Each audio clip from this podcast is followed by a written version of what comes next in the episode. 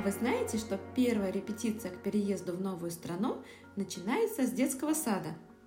Вы ходили в детский сад? Как вы к нему адаптировались? Долго или быстро? Было ли вам легко или тяжело? Что для вас было самым сложным? А что самым простым? Какие у вас воспоминания? С вами Юлия Тубан и подкаст «Гений адаптации». И этот выпуск я хочу посвятить тем, у кого есть дети, и тем, кто когда-то был ребенком. Одним словом, для вас, дорогие слушатели.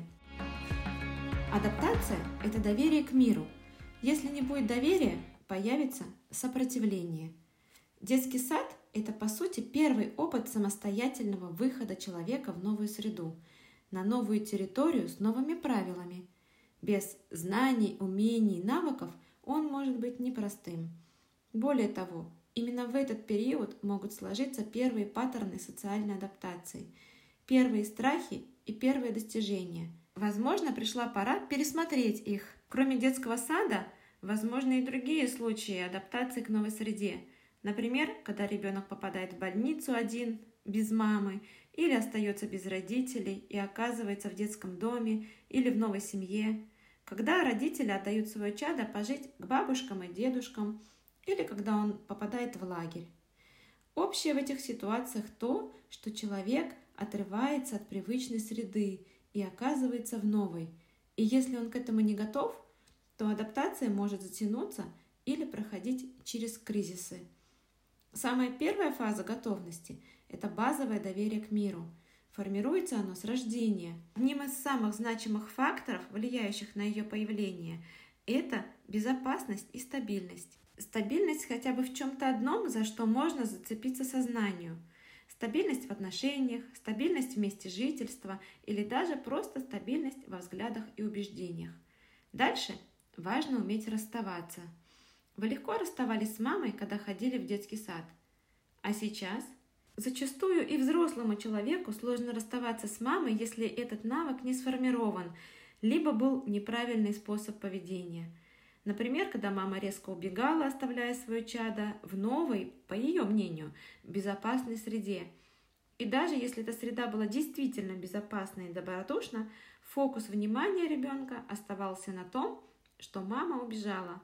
Поэтому не убегайте от ребенка, оставляя его у няни, бабушки или в детском саду. Лучше приучите его расставаться с вами. Для этого можно придумать любой удобный для вас ритуал – Начать можно с малого, просто уходя в другую комнату, например, в душ, и говорите ему всегда одну и ту же фразу, которая будет символизировать ваше прощание. Например, «пока-пока, я скоро вернусь». Можно еще играть в разные игры и в игре прощаться. Кошечка-мама прощается с кошечкой-ребенком, уходит и возвращается, а потом снова уходит и снова возвращается.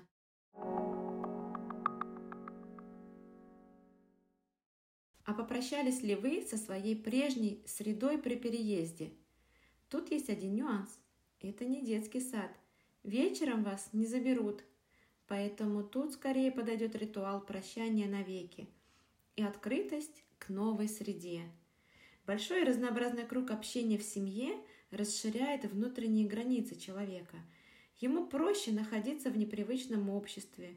Придя в детский сад, ребенок легче идет на контакт, и даже не самый общительный малыш, сидя отдельно на стульчике, будет испытывать меньше стресса от нового окружения.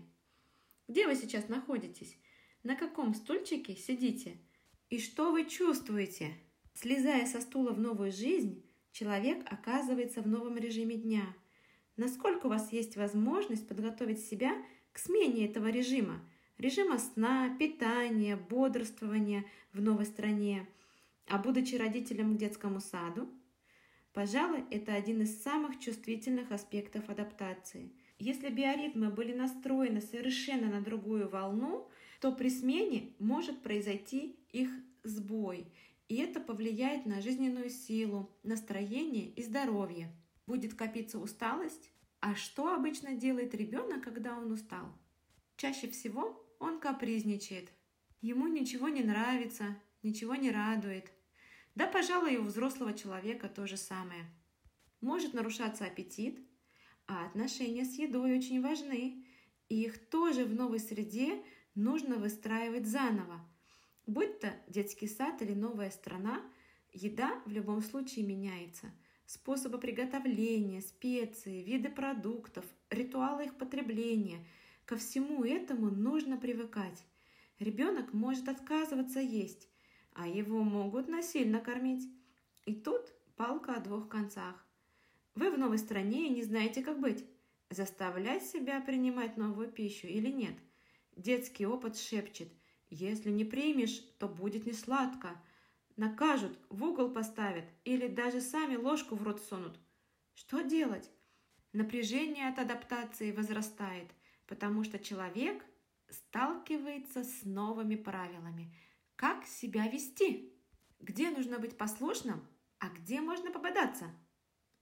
А какие правила были и есть у вас в семье? К чему вы привыкли? Отличаются они от детского сада или от новой страны? Как вы можете их расширить, чтобы ваше чадо адаптировалось легче к новой среде?